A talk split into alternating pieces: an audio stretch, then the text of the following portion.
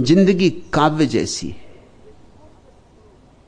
उसे एकदम ज़ोर से पकड़ोगे तो मुश्किल में पड़ जाओगे। हाथ में जो भी आएगा, कंकड़ पत्थर आएँगे, जीवन के असली राज छूट जाएँगे। ज़िंदगी को इतनी ज़्यादा जिद से ना पकड़ो। झूठ एकदम सदा ही बुरा नहीं होता। कुछ तो बड़े प्यारे झूठ होते। अब सुबह किसी ने तुमसे पूछा कि कहिए कैसे? उसका कोई मतलब यह नहीं कि अब आप अपनी पूरी कथा बताइए, कि बिठाल के उसको झाड़ के नीचे, कि सुनो। क्योंकि तुमने पूछा, तब तो हम सत्य बोलेंगे। उसने तो बेचारे ने सिर्फ़ सुबह शिष्टाचार बस कहा था, कहिए कैसे? वो इतनी सुनना चाहता था कि आप जल्दी से कहिए कि सब ठीक है तो जाए, उसे भी हज़ार काम। मगर आप सत्यवादी आप कहते हैं, हम ऐसे कैसे कह दें कि सब ठीक है, सब ठीक है ही कहाँ? ठीक कुछ भी नहीं है, रुको। अब तुमने पूछा है तो बताना पड़ेगा। और तुमने खुद ही पूछा है तो उत्तर तो सत्य देना पड़ेगा। ज़िंदगी को ऐसी जिद से ना पकड़ो। जरा ज़िंदगी को हल्के फुलके लो। लीला है। यही तो अर्थ है लीला शब्द का। इस देश ने बड़ा प्यारा शब्द खोजा है, लीला। इसे थोड़ा खेल की तरह लो। इतने ज़्यादा अभिनय को सच्चाई मत मान लो। और फिर कुछ थोड़ी बहुत भूलें ज़रूर करो। अब तुम कहोगे, मैं भी क्या समझा रहा हूँ? मगर मैं ऐसी बातें समझाता हूँ। कुछ थोड़ी बहुत भूलें करो, उससे आदमी में थोड़ी आदमियत रहती है। उससे आदमी में थोड़ी भलमनसाहत जो बिल्कुल ठीक ही ठीक करने की जिद कर लेते हैं, उनके साथ घड़ी दो घड़ी रहना भी बड़ी घबराहट की बात हो जाती। इसलिए तुम्हारे रिश्तेदार संग साथी सब छोड़ गए।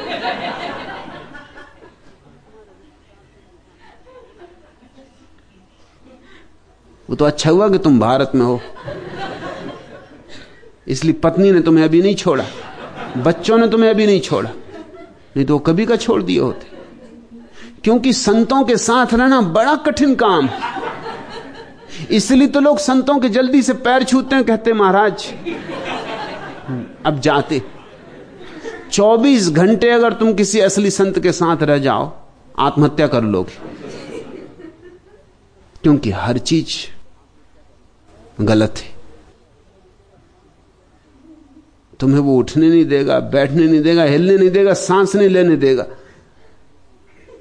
तुम जो करोगे वही गलत है, उसकी निंदा से भरी आँखें तुम्हें कीड़ा मकोड़ा बना देंगी। फिर कुछ परमात्मा पे भी छोड़ो। खुदा की रहमत को पारसा अब अजाबे दोजक समझ रहे हैं। उन्हें गुमा तक न था कि जन्नत गुनहगारों को भी मिलेगी। रोशन, तुम्हारे साधु संत जब पहुँचेंगे वहाँ और देखेंगे कि पापी भी स्वर्ग पहुँच गए तो उन्हें बड़ी हैरानी होगी। उन्हें तो गुमा तक न था। उन्हें गुमा तक न था कि जन्नत गुनहगारों को भी मिलेगी, मगर उस परमात्मा की अनुकंपा अपार है। उसकी अनुकंपा के लिए थोड़ा बहुत अवसर दो, इसलिए मैं कहता हूँ थोड़ी बहुत भूल चूक करो, चलेगा।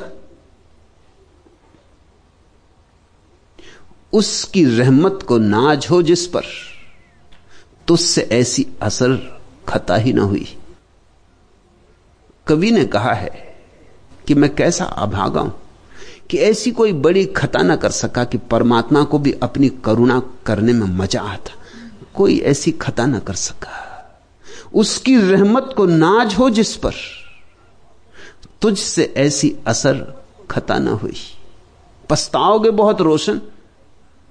जब परमात्मा सामने देखेगा तुम्हारे और रोएगा, कि तुमने कुछ खता ही ना की रोशन, कुछ मुझे मौका देते क्षमा करने का। अब मैं क्या करूँ?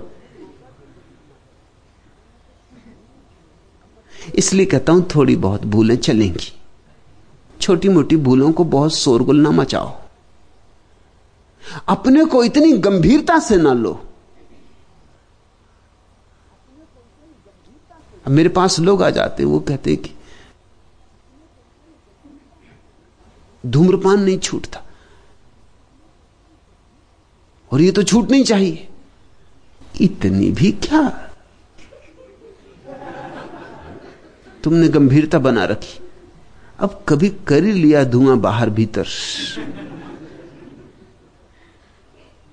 तो ऐसी क्या अड़चन हुई? जा रही, वैसे ही अब हवा में इतना धुआँ कारों से निकल रहा है, इंजनों से निकल रहा है, फैक्ट्रियों से निकल रहा है। अब तो हवा में इतना धुआँ है कि सभी धूम्रपान कर रहे हैं। अब कहाँ तुम किस जमाने की बातें तुम कर रहे हो? अभी न्यूयॉर्क का निरीक्षण हुआ है। न्यूयॉर्क का वैज्ञानिकों ने परीक्षण किया तो हैरान हुए। न्यूयॉर्क की हवा में इतना जहर है, जितने जहर में आदमी ज़िंदा रहना ही नहीं चाहिए। मगर आदमी ज़िंदा है, आदमी भी खूब। अब पता ही नहीं था अभी तक तो ज़िंदा रहे आए। अब से आज मरे। अब से आज सोचेंगे बात ठीक नहीं है नियम के अनुकूल नहीं हो रही। अभी तक पता ही नहीं था। आदमी के मरने के लिए जितना जहर हवा में चाहिए, उससे कई गुना ज़्यादा जहर हवा में। खासकर New York, Los Angeles, Bambai, Calcutta जैसे नगरों में। मगर आदमी जिए जा रहा है। इसलिए मैं कहता हूँ, जीवन को इतनी गंभीरता से ना लो। थोड़ा बहुत तुमने धुआँ पी लिया। क्या बना बिगाड़ लोगे किसी का? मगर कुछ लोग छोटी छोटी बातों को गंभीरता से लेते हैं। उसका कारण क्या? उसका कारण ये नहीं कि वो धार्मिक है। उसका कुल कारण इतना है कि उनके अहंकार को बाधा पड़ रही। लोग कह देते हैं कि अरे आप और धूम्रपान करते आप और धूम्रपान? बस अहंकार को चोट लगी।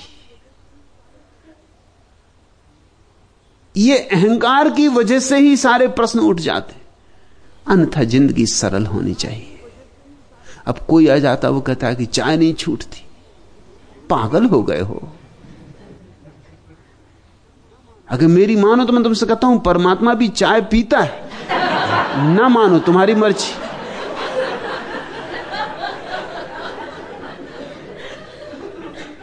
और जब तुम पहली दफ़ा परमात्मा को मिलेगा, मिलोगे तो कहेगा कि चाय पिएँगे कि काफ़ी। फिर तुम मुश्किल में पड़ोगे कि अब क्या करें? तुम्हारे अहंकारों को चोटें लग रही बस। सारे बौद्ध भिक्षु सारी दुनिया में चाय पीते, कोई अड़चन नहीं। असल में चाय की ईजाद ही बोधि धर्म ने की, एक बौद्ध भिक्षु ने की छोटे मोटे भिक्षु ने नहीं, बुद्ध की हैसियत के भिक्षु ने की। इसलिए तो कहता हूँ कि परमात्मा चाय पीता होगा नहीं तो बोधि धर्म पहुँच गए उनने सिखा दी होगी। अब बोधि धर्म बड़ी हिम्मत का आदमी था। और बोधि धर्म ने अपने शिष्यों को कहा कि चाय ज़रूर पियो क्योंकि ये ध्यान में सही होगी।